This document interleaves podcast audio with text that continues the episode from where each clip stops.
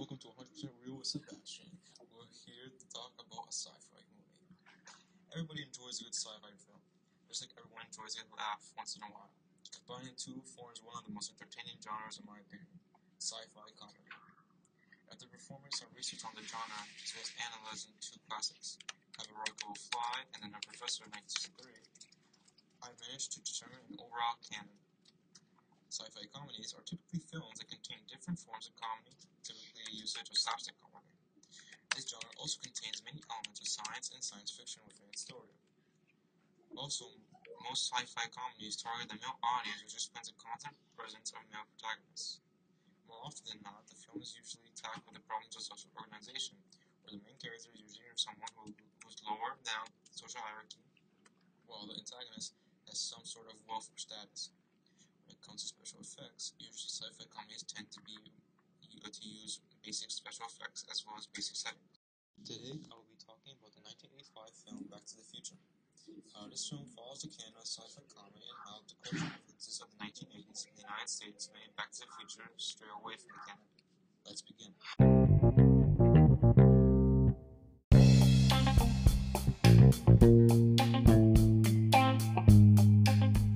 Let's start with one of the first scenes of the film where we see Marty enter Dr. Brown's lab. In this scene, we see multiple things. Let's start with what we see that line up with the science fiction canon.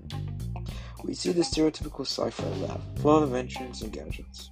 Though it's different from the, the, that of the Nutty Professor or Have a Rocket Will Fly chemistry setup, it still gives a very similar atmosphere. This is done in order to give a sci-fi atmosphere and tell the audience there will be a lot of scientific aspects implemented into the film. We're also introduced into a, to a male protagonist, which in most sci-fi movies and comedy movies up to this point has been used.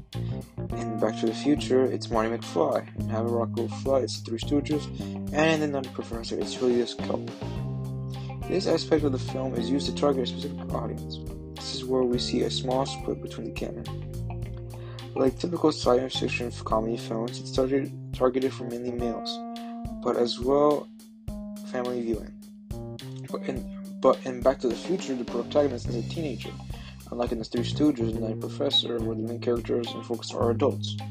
This refers the target audience of the film is mainly for teenagers.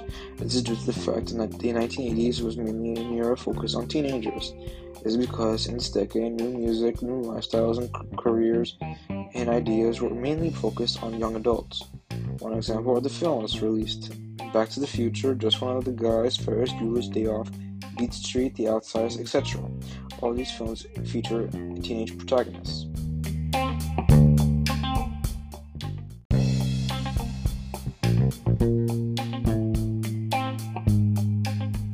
Let's start with one of the first scenes of the film where we see Marty enter Dr. Brown's lab. In this scene, we see multiple things. Let's start with what we see that line up with the science fiction canon.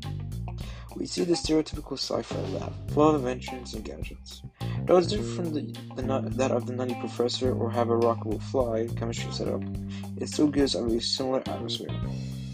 This is done in order to give a sci-fi atmosphere and tell the audience there will be a lot of scientific aspects implemented into the film.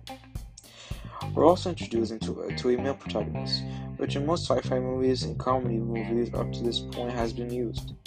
In Back to the Future, it's Marty McFly. In Have a Will Fly, it's the Three Stooges, and in The Nutty Professor, it's Julius Kelp. This aspect of the film is used to target a specific audience. This is where we see a small split between the canon.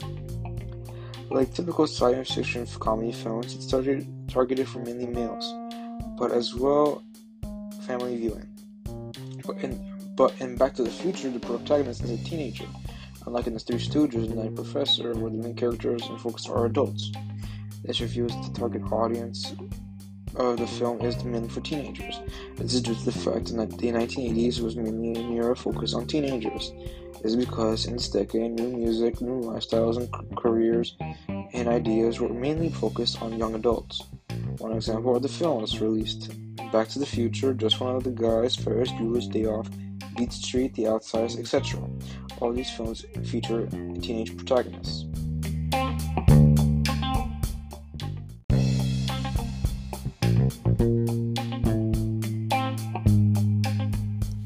The last scene I'll be discussing today will be the ending scene, we have your typical happy ending, which is part of the canon. Every sci-fi comedy, as long as it's a comedy and a sci- mixed with a sci-fi, it will be a happy ending. That's usually the canon for the most part. You see this with Marty and his girlfriend having you know a good time. Apparently, it's not only did Marty fix his you know birth, we will also find out that Marty's made his parents' life far better. They're more wealthier now, and Biff is no longer a somewhat high power authority. Now he cleans people's cars. But we'll be talking about the main thing, the main elephant in the room, which is the cliffhanger. Up to that point, no sci fi movie from a classic series has used a cliffhanger, particularly sci-fi comedy. And this is mainly due to now there's this new idea of cliffhangers coming from the Rocky series, which was released late 70s and or in the continuation being in the 80s.